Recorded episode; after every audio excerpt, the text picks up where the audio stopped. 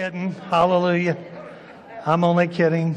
I want to welcome you again to Lakeview Church. We're excited to be here today. We're excited to hear what the Lord has in store for us in His Word today. I want to share just a couple of things, a couple of announcements with you. If you're our guest today, we want to tell you we are supremely glad you're here. Aren't you glad our guests are with us today? Let's give them a big hand.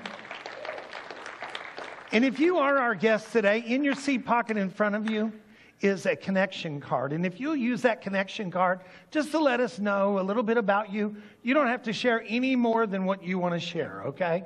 But that helps us to know you were here, helps us to connect with you. We've got things coming up. Um, we like to send texts or emails every once in a while. Not all the time, just every once in a while to let you know what's going on around here and so that you can be a part. Amen.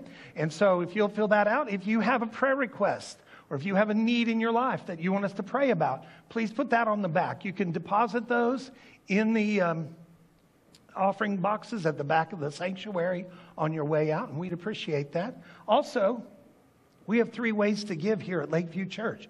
Many of you know what those are, but for those that don't, I'm going to tell you you can go online lakeviewpeople.com slash give you can go there and you can set up uh, uh, uh, yourself as a, a, donor or as a giver, and you can give online or you can text to give. Text to give is real easy. The number's on the screen. You can text to give. Amen. And then, uh, or you can use those offering boxes that are located at the back of the room. Uh, if you want a tax deductible receipt for your giving, please use an offering envelope unless you're giving by check, okay? And so that's those announcements. I got two. Are we supposed to announce the app? Not yet? Okay. So we have an app, but I can't tell you about it. Okay, so. Is it online? It's online. Oh, well. Well, let me just tell you, we have an app. Come on. And how do they get on the app? You can go to Church Center app. You can go either, you can go to Google or you can go to the Apple Store and you download Church Center app. And when you download Church Center app, the first question it'll ask you is something about where you live or your or your um, zip code or location.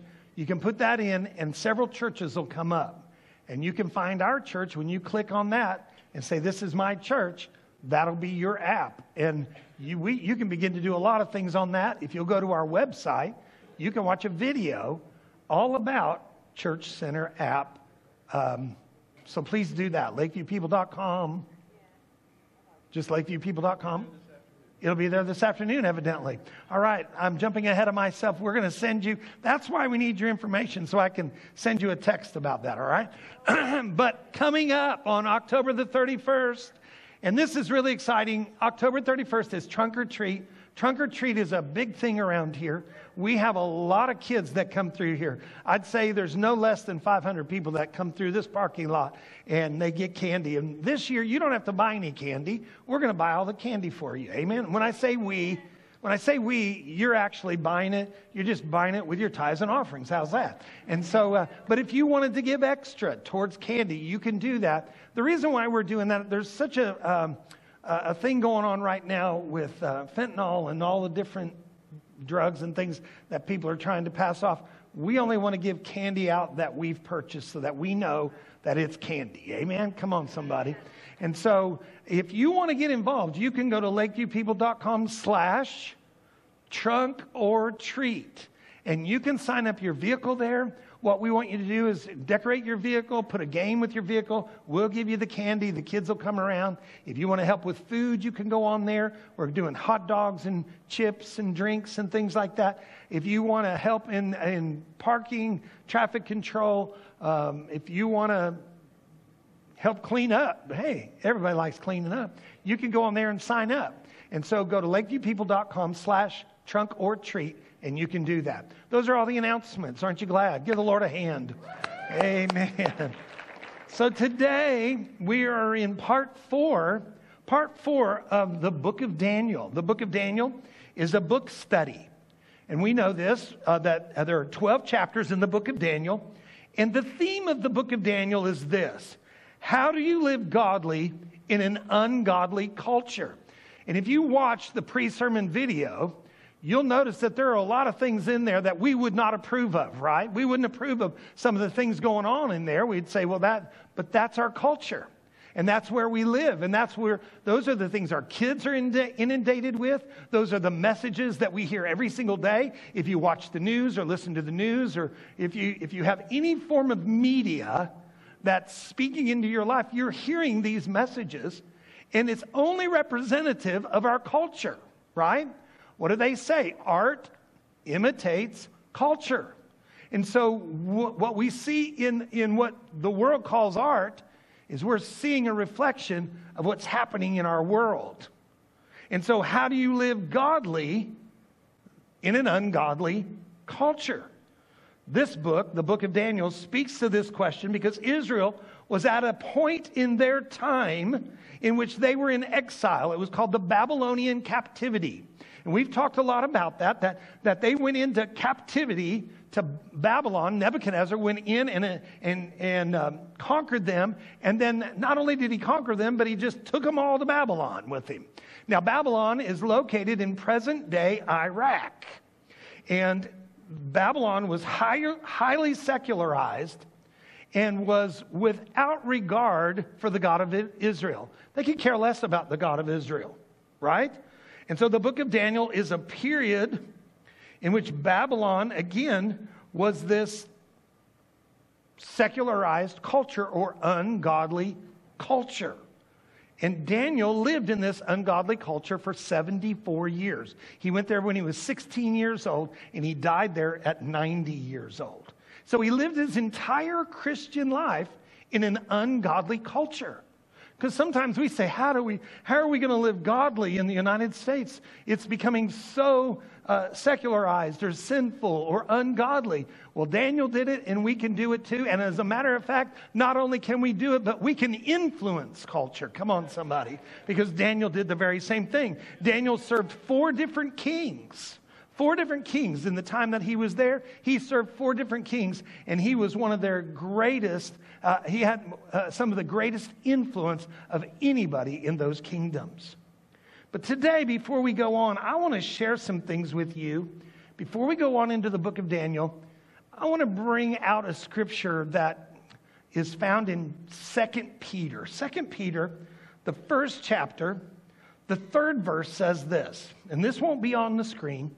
So just relax. If you have your Bibles, look at it. If you don't, I'm reading out of the New International Version. Given everything, God has given us everything we need for a godly life. We need to settle that. God has given us everything we need to live godly. Do you understand that? You're not going to get anything from the world you need to live godly. And God has given us. That's what Peter said. And so Peter goes on in verse 15 of chapter 1 and he says this I will make every effort to see that after my departure, you will always be able to remember these things. So, what do you say? You've got them, but you need to remember them. I've shared this time and time again. God has given us things that sometimes we forget we possess. Just like I always go to the junk drawer because how many have ever gone through your junk drawer and said, uh, I didn't even remember I had that?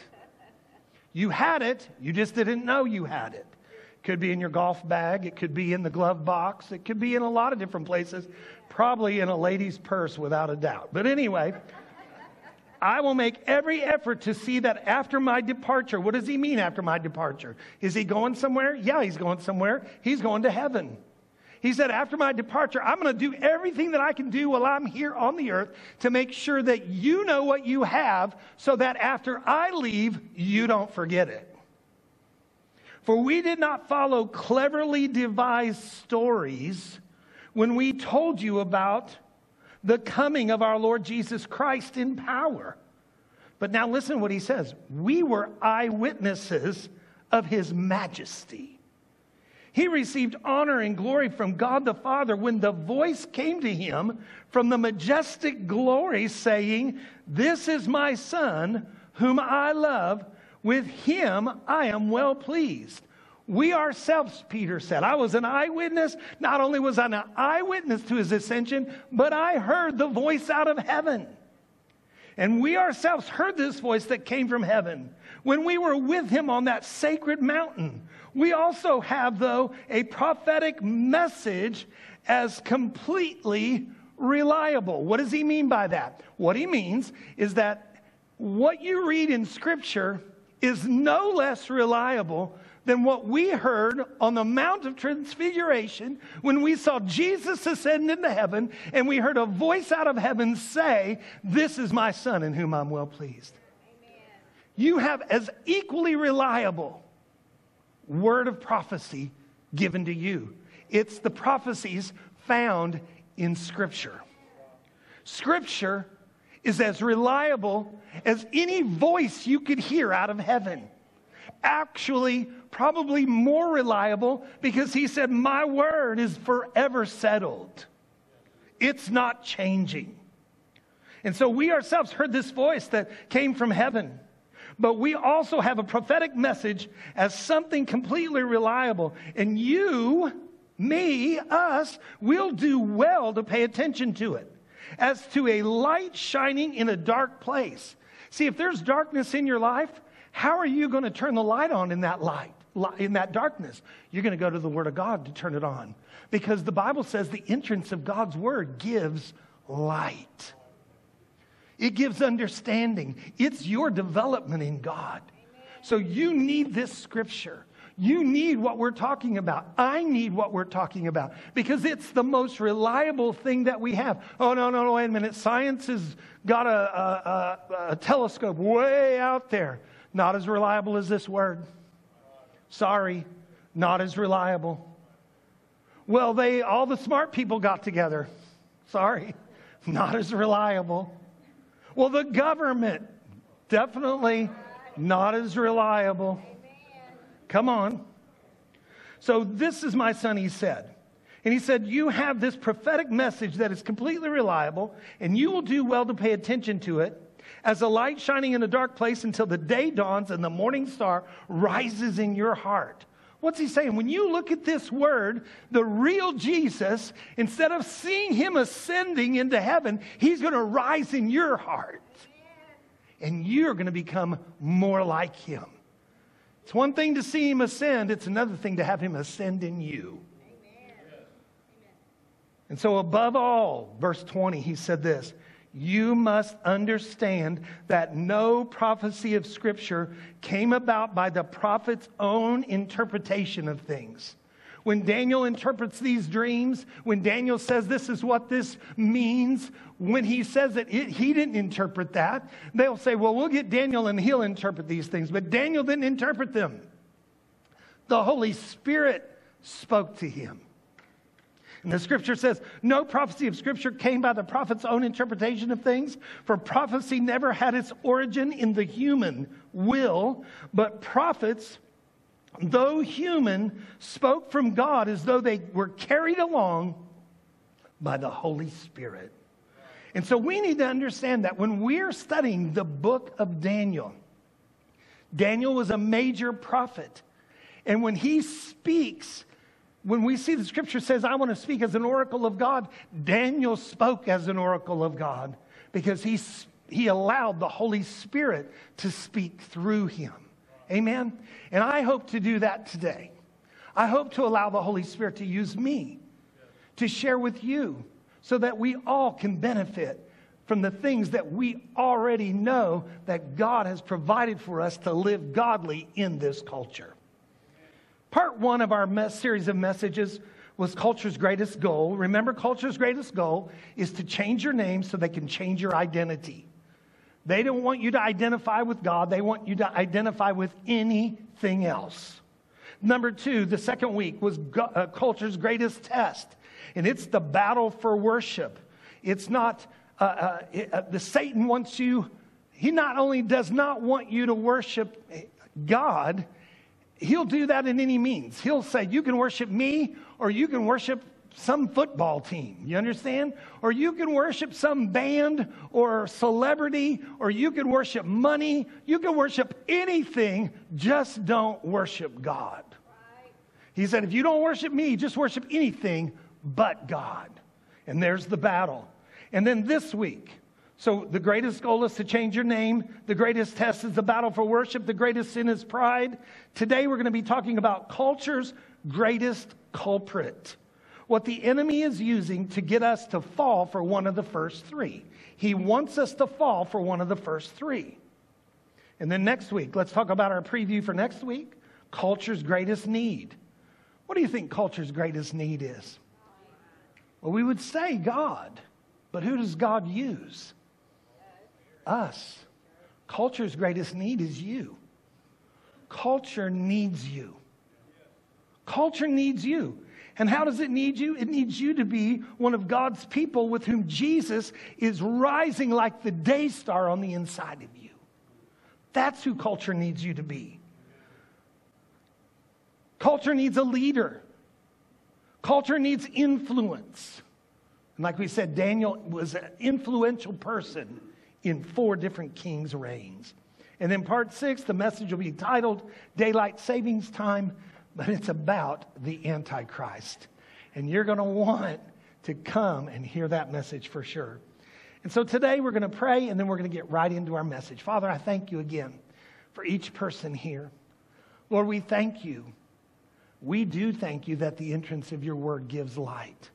We do thank you that what we will hear today will change us.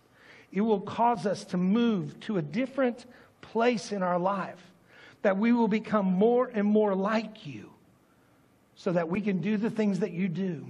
Father, help, help us not to get to stumble by regret.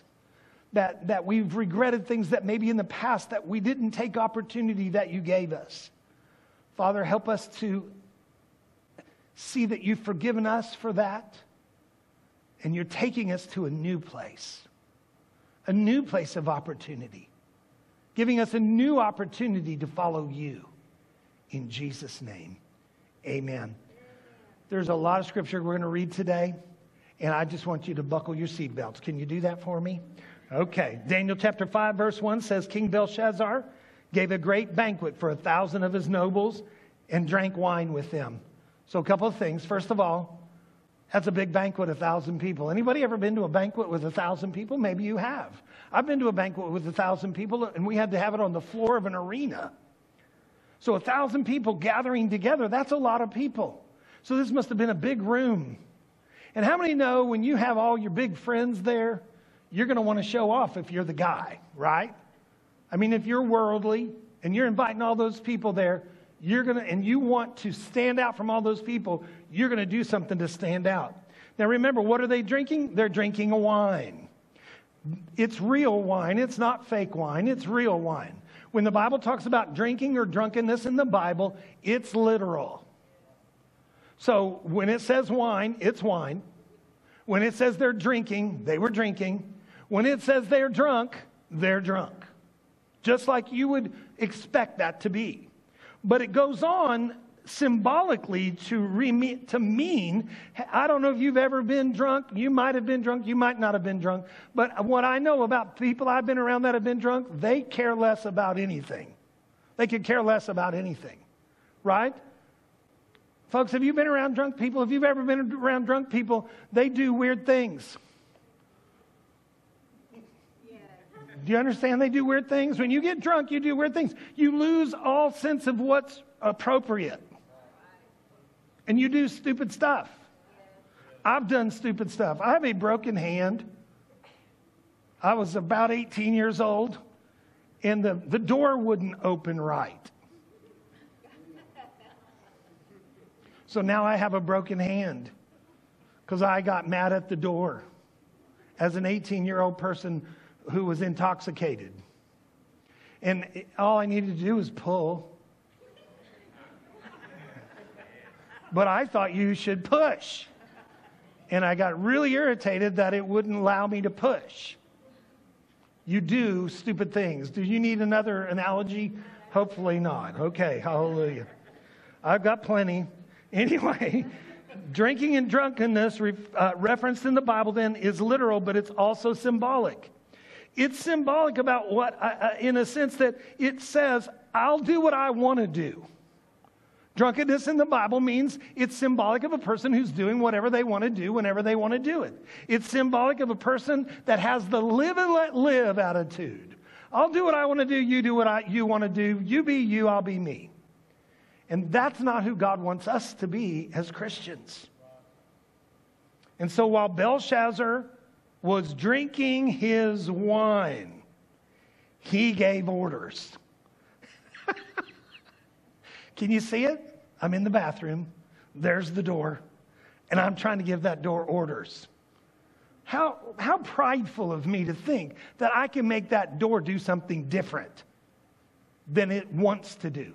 And here's Belshazzar. He's giving orders, and here's his order Go get those goblets my father got out of the palace, I mean, out of the uh, um, temple. Thank you, the palace, out of the temple in Jerusalem. Go get those goblets and bring them. We're going to drink wine out of their God's goblets. Hubris, pride. And they did just that. He gave orders to bring the gold and silver goblets that Nebuchadnezzar, his father, had taken from the temple in Jerusalem, so that the king, his nobles, his wives, his concubines might drink from them. So they brought in the gold goblets that had been taken from the temple, and the king and his nobles and his wives and his concubines drank from them. As they drank the wine, as they drank the wine, so remember, they're getting drunk, they're making poor decisions, and now as they're drinking the wine, they decide that they'll use God's goblets and that wine to worship the God of gold, silver, bronze, iron, wood, and stone. And when God saw it, he took it that they were mocking him. They were mocking him and they were disrespecting his holy things. And how many times we as a church, we've done the very same thing sometimes. We disrespect God's holy things.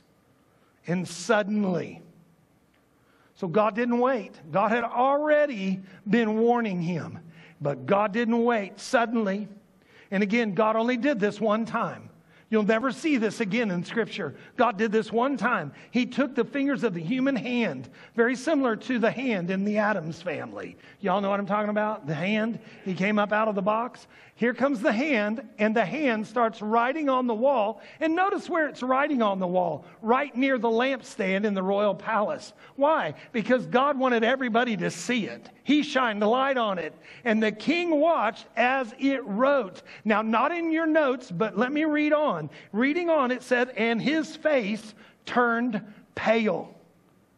And he was so frightened that his legs became weak and that his knees were knocking. And the king summoned the enchanters and the astrologers and the diviners. And then he said to all the wise men in Babylon, Whoever reads the, this writing and tells me what it means will be clothed in purple, have a gold chain placed around their neck, and he will be made third highest ruler in my kingdom. But the diviners, they couldn't do it. The diviners in the kingdom, they could not figure it out because they could not know God's mysteries. Paul told us this. He said that the natural man cannot understand the things of God. A natural man cannot understand the things of God. You know what that means?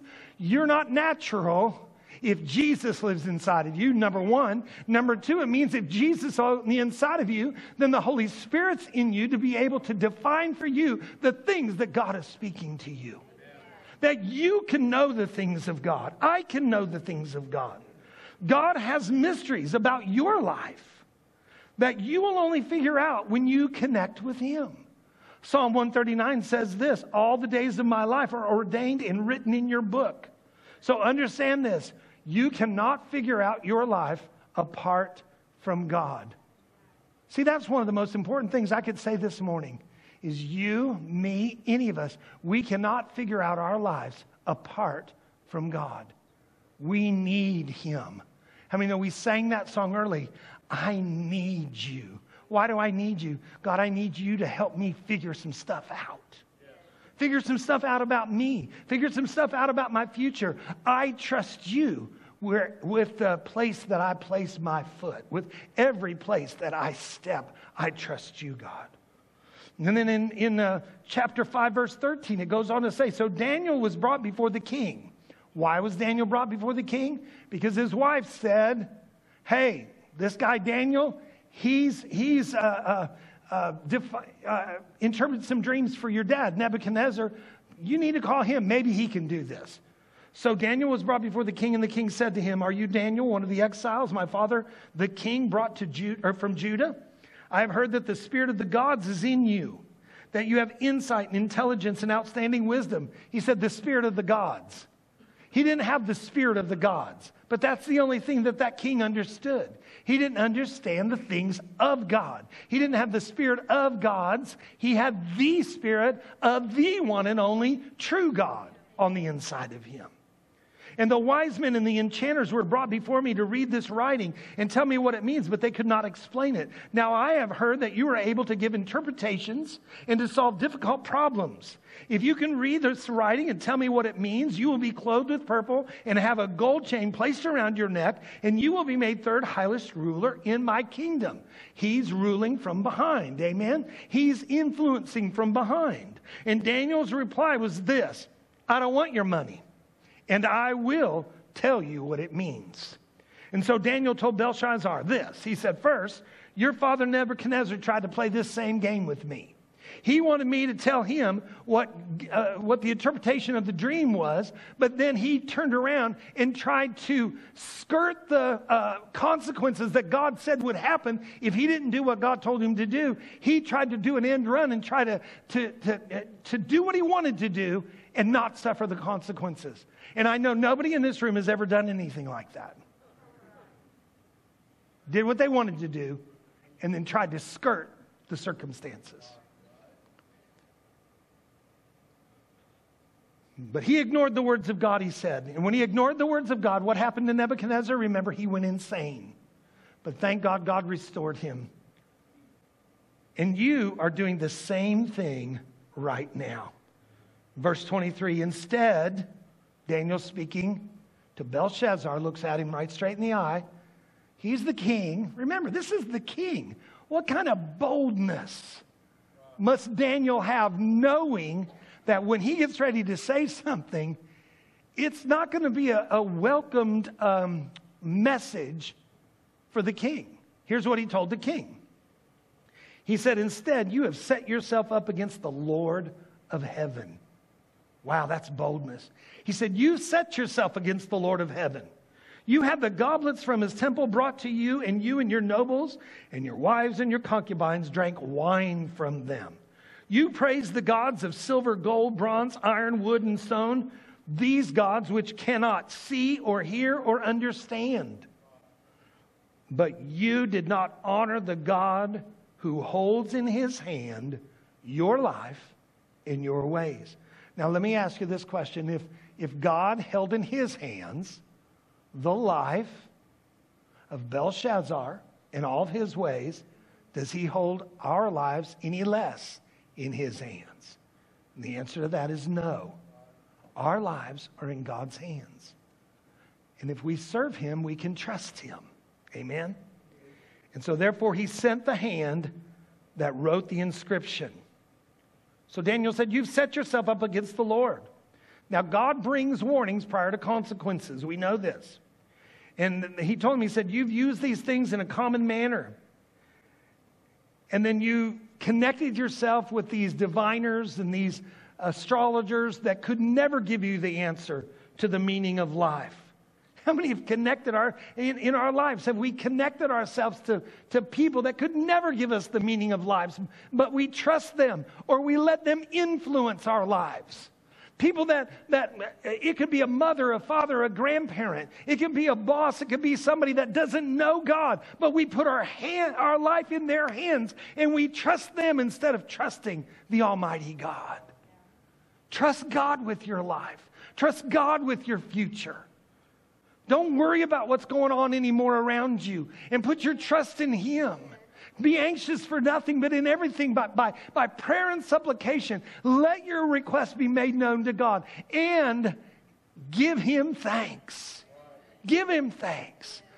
But no, Daniel didn't do that. Or uh, uh, Belshazzar didn't do that. The handwriting was on the wall. How many know we use that terminology today? The handwriting is on the wall. Uh, I, this is the analogy. You work with somebody, for instance, that everybody knows that this person's a slacker. This person never does their job. They never do their job right. They're never in the place where they're supposed to be at the time they're supposed to be there. Everybody in the company sees it, and this person just keeps coming to work. And everybody says, well, it won't be long till they won't be working here anymore. The handwriting's on the wall. And then a few days later, they get a pink slip, and everybody knew they were going to get a pink slip because management cannot let that happen, right? Because if they let that happen, everybody else would act like that. Anybody without any kind of um, fortitude, without any kind of character. And so the handwriting's on the wall, and here's what it said Daniel chapter 5, verse 25 and 26. This is the inscription that was written Mene, Mene, Mene, Mene, Tekel, Parsin. This is what these words mean Mene. God has numbered the days of your reign and brought it to an end. So here's the warning we forget that our days are numbered. We forget that our days are numbered. Anything you have a lot of, you squander. We'll just get more. We'll just get more. Anything we have a lot of, we squander. But what you have a little of, you tend to protect, value, and use wisely. You know, James said this. He said, uh, and he's quoting scripture, he says, Your life is but a vapor here today and gone tomorrow. You've heard these messages preached where the people will preach on uh, you're living in your dash. What are you going to do with your dash? And what they mean is here's the day you were born, dash, here's the day you're going to die. You can go right over here to the cemetery and you can find a headstone with a, a, a born on date, right? Born date, a dash, and it's not filled in yet because those people are still living their dash. What are you going to do with your dash? Your days are numbered. Hebrews 9:27 says this. And when you see those headstones, you know that eventually somebody's going to fill in that date. How many know that that's true? Unless Jesus comes back, that date's going to be filled in someday. We all have a date with death. You're welcome. We all have a date with death. So we better, we better deal with it now so it doesn't take us by surprise, right? Hebrews 9:27 Man is destined to die once and after that to face judgment. You do not find this scripture, I promise you, on somebody's wall hanging. You're never going to see this in somebody's house. Oh, I saw this down at the boutique and I thought I'd, just as people are destined to die once and after that face judgment, don't you think that looked good uh, over the dining room table? Or you've never heard somebody say, well, what's your life verse? Oh, my life verse is Hebrews 9:27. I live by that verse. Just as people are destined to die once and after that face judgment. I live by that. But you know what? It probably wouldn't be a bad thing to live by that. Probably wouldn't be bad. To understand that, that my days are numbered. What if you only had 30 days to live? I don't know about you. I've met people that have had terminal illnesses and they've been given 30 days, six months, eight months, one year. And when you talk to them, all of a sudden, what they're going to do with their life in those next 30 days, six weeks, eight weeks, one year changes. Their priorities completely change. Their priorities change. So much so that, that some people make a bucket list. I want to do this before I die, and this, and this, and this, and this, and this. But how would you live if you only had 30 days to live? What if we started living that way today? Who would you talk to about Jesus? Who would you share your life with? Who would you make sure you talk to if you knew you only had 30 days? Don't forget your days are numbered. Daniel 5:27, the second word, tekel. You have been weighed on the scales and found wanting. This is another warning. How are we living our life? He said, You've been found on, uh, uh, you've been weighed and found on the scales to be wanting. You, you are not living your life the way that you should. How, why? Because we allow ourselves, you can write this down, we allow ourselves, our lives, to get out of balance. How we live our life is being weighed. And the question is is your life out of balance? On the screen are some, is a list of your life. And this is the average American in their lifetime, in their average lifetime, will eat at a restaurant 14,411 times, 1,811 trips to McDonald's. That's just the average American. The average American will spend 13 years, four months watching TV and, and, and won't be able to say, Did we watch that? I think we've watched this. Anybody ever ask that question? Because I do. Anyway, spend five years waiting in line. Five years waiting in line. Spend one full year just looking for your glasses, your keys. Honey, where's my glasses? On your head, right? Or they'll drive, listen to this, drive 627,000 miles through the course of their life. If you got on the equator and went around the world, that'd be 25 times around the world that you spent in a car or a truck or a bus or a train. 627,000 miles. So, what are we doing with our life? Is our life out of balance? The prophetic warning is this, and we said it's a more sure word of prophecy is stop the constant push for more. You don't have to have more. I don't have to have more. We don't have to keep pushing for more because when we push for more, sometimes we push for more and then now we have to have two jobs. Right? We're going to have to get a second job if we are going to have this. We don't need to push for more because the constant push for more will destroy you. And so what's the litmus test of whether I need it or not? Here's the litmus test Does it add to my purpose or does it distract from my purpose? Can I tell you here at the church right now, this is our litmus test. What is our vision? Some of you will know it, some of you won't. It's on the front of your worship guide, it's out in the foyer. Our vision is that people would know God, that they would find freedom, that they would discover their purpose, and that they would make a difference. That's the vision of this church. That you, that me, that anybody that darkens the door of this church would, number one, know the Heavenly Father, that they would know God. That's the most important thing. That's where, that's the jumping off point. If you don't get there, you're in trouble. Right? Thank you for that one lonely right. You got to know him. And then once you know him, you find freedom. You find freedom from the, the hurts. This is a place of freedom. We sing about freedom because God will set us free. And how does He do it? He uses one another. With one another, we get set free in small groups and in, in, in, in one on one conversations.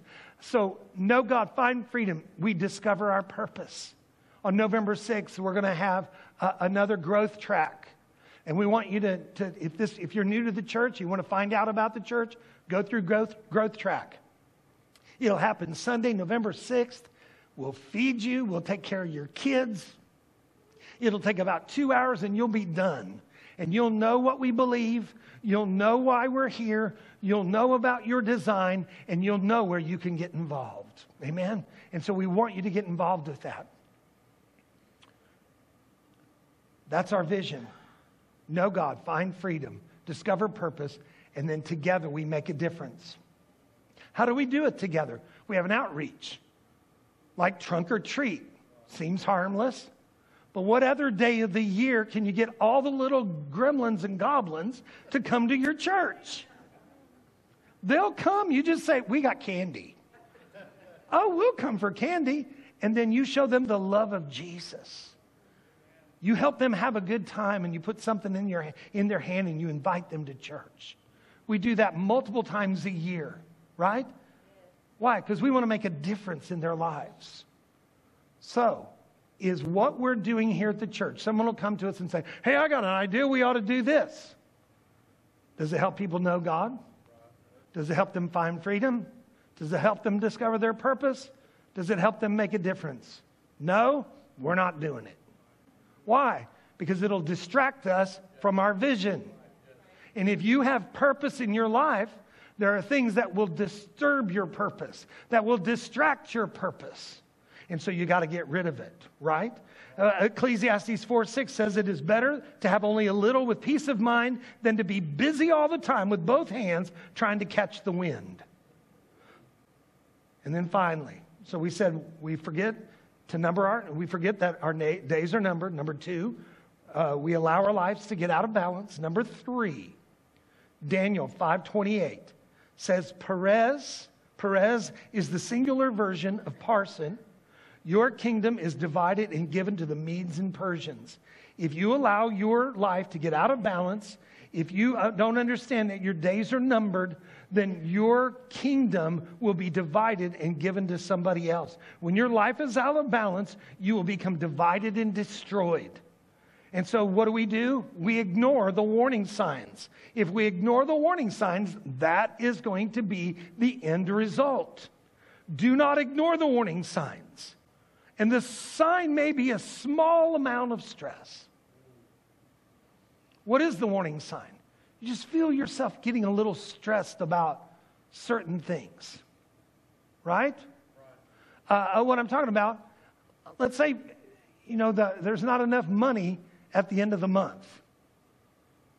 Anybody ever been there? There's just not enough money at the end of the month. And all of a sudden, there's just this, this stress. Well, what, what do we do? Well, we go back and look and say, how did we spend our money this month? Oh, there was a spot. I probably shouldn't have done that. And what do we do? We learn and take the warning and don't do that same thing next month. Right?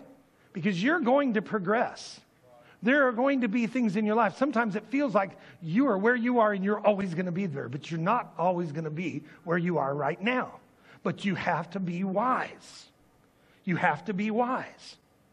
And so don't ignore the warning signs. Or there might be a, uh, uh, just a little something in your marriage is feeling just a little off.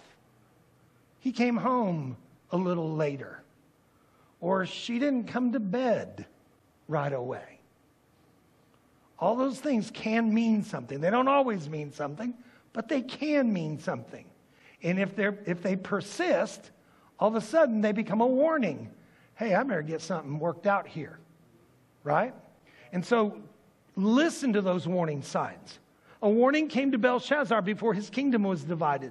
Sometimes warning comes in the form of pain, but that pain is a gift from God to tell you something just ain't right. But the warning could come to you in another way too. It could be that still small voice of the Holy Spirit that says, Don't go there. Don't do that. Don't say that. Just a check a feeling, a sensation, a knowing. You can say it in so many different ways, but it's the Holy Spirit, and He's talking to you. How many have ever you argued with yourself about walking in sin? There was an opportunity for you. There was a temptation, and, and, and, and it was appealing. And you say, I never hear from God. I just never hear from God. You heard from God that day. He was talking to you. Don't go there. Don't go there. But what did you do? We went anyway. And you know what? The more you go and you violate that voice, the, the, the quieter that voice becomes. I want God to talk real loud on the inside. How do you get him to talk real loud? Do what he says the first time he says it. When you do what he says the first time he says it, it's not that his voice got any louder, it's that you tuned in a lot greater. You'll hear him. You'll hear him.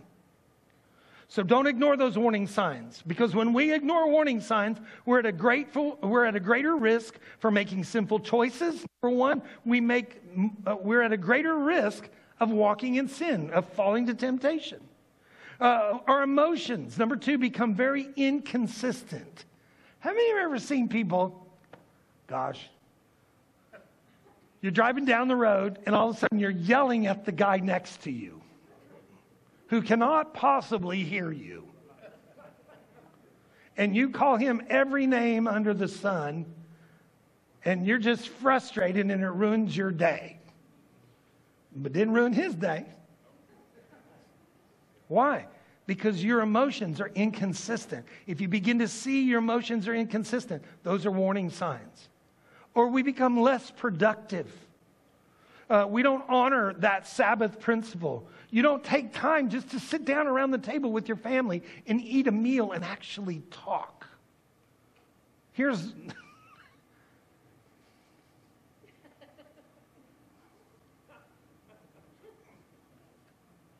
Pass the. And everybody's on their device and eating their meal. Go to a restaurant and watch it. It's hilarious. And then watch yourself too because sometimes we do it too. So don't be so, uh, uh, uh, replenish your soul. How do we replenish your soul? You do things like if, if you're sensing some stress in your marriage, take, take a walk with your wife. I know my wife would love for me to take a walk with her. She loves to walk. She absolutely loves to walk. I can take it or leave it. You know what I'm saying? Can you tell? Walk? Like, are we going somewhere? I mean, no, I just want to walk in a circle. Okay.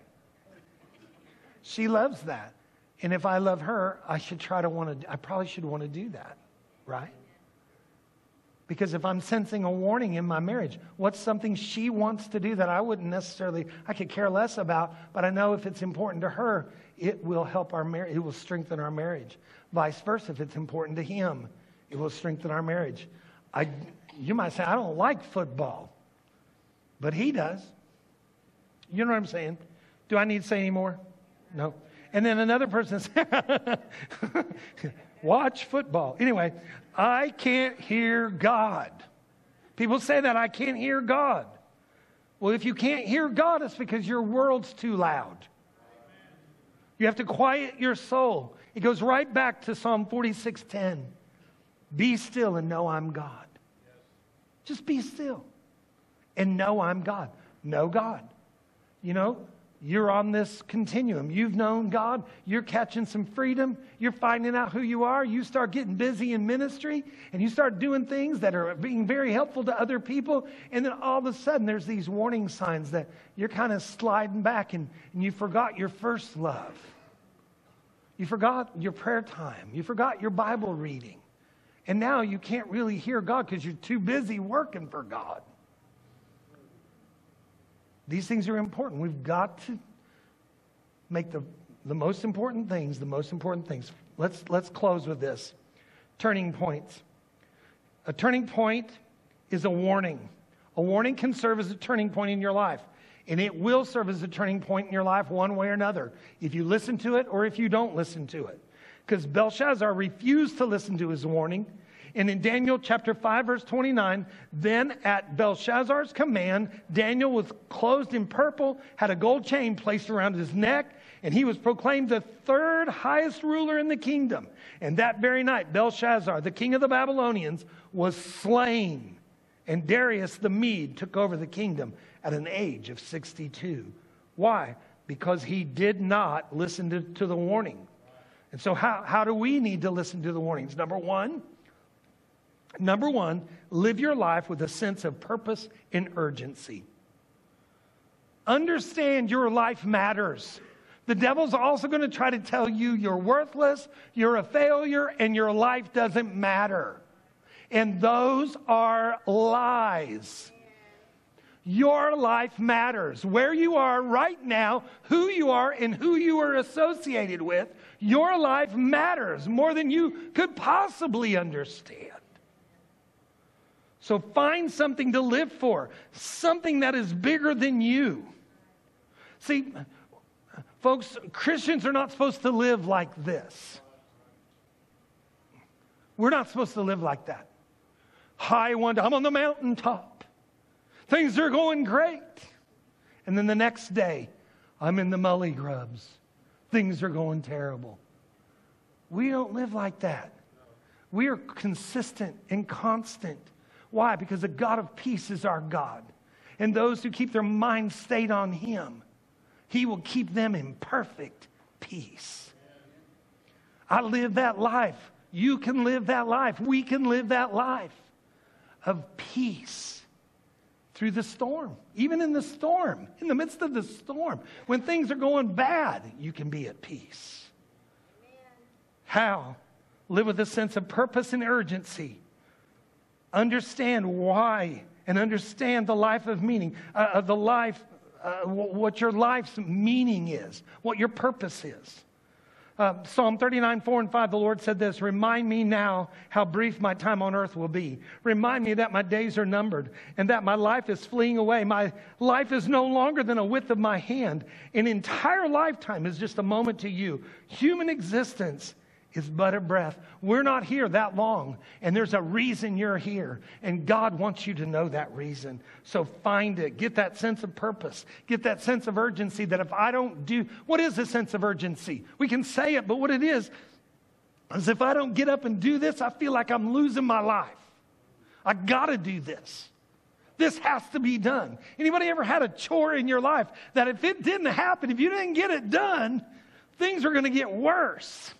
Right? It's like when the flood's coming, and let's put out those uh, uh, sandbags. If you don't get the sandbags out, things are going to go worse. And everybody's working with urgency because there's an emergency. Well, you can't wait for an emergency for urgency. You got to be urgent now when you don't need to be. Because there's going to come a time and you'll be glad you were. Number two, put first things first. If your life's out of balance, this is where you start. How do I start? Uh, the, the, Bible says in Psalm 90, teach us to number our days, recognize how few they are, help us spend them as we should. How should we spend them? Number one, put God first. You all know the little exercise where you have the rocks and the sand in a jar, and then you pour it all out, and then you try to fit it all back in.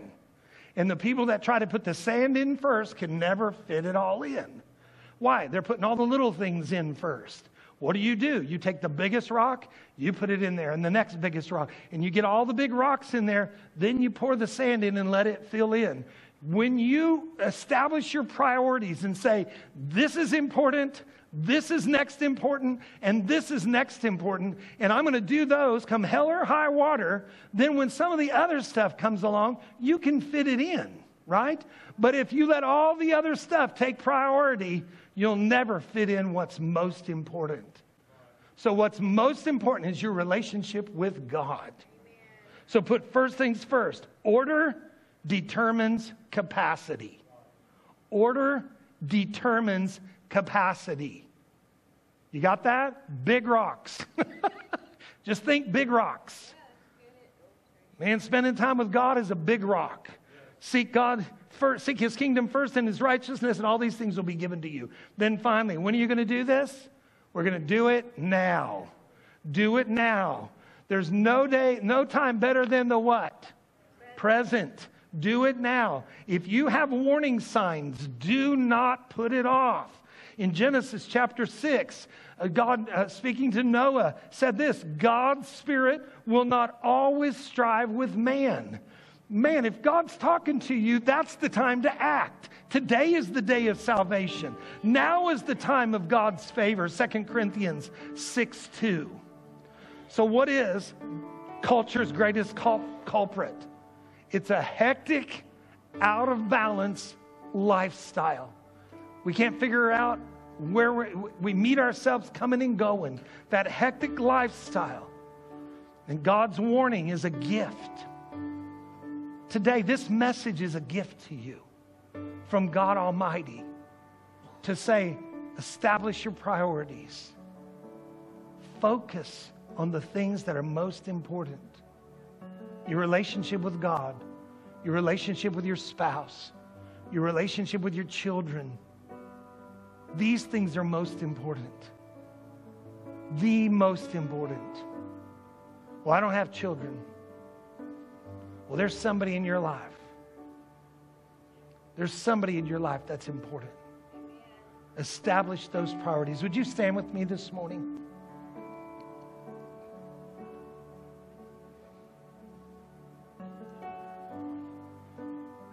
Today, I want you to embrace this gift from God.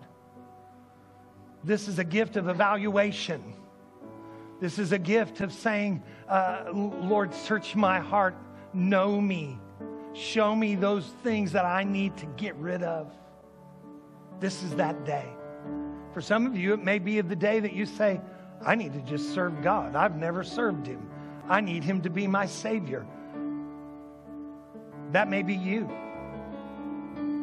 Today is a good opportunity. You may be someone right now, you say, my, my fellowship with God is broken. You were talking about not being able to hear from Him. I haven't heard Him in a long, long time. I wouldn't know Him if He wore a red cape. I just can't hear Him anymore. Well, today's your day.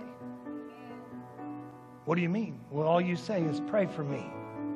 Pray for me. Because the way you restore fellowship with God, the way you restore broken fellowship, the way you cut the distance between you and God is to turn to Him. Simply turn to Him. God never left. He said, I will never leave you. I'll never leave you. That's what God said. And I believe Him. Peter said, You can believe Him. Peter said his word is more reliable than his voice. And he said, I'll never leave you. So, with your heads bowed, if you want prayer today, I'm just going to ask you just to raise your hand. If you want prayer, I, I, want that broken relationship. Thank you very much. I want that broken relationship fixed. Thank you very much. Thank you very much. Thank you. I want to restore my relationship with Him. Thank you. I've been distant from God. Thank you. But I want it restored right now. I want to walk in that freedom that God's called me to. For those of you that have raised your hand, for those of you that have raised your hand, I want you to bow your heads right now.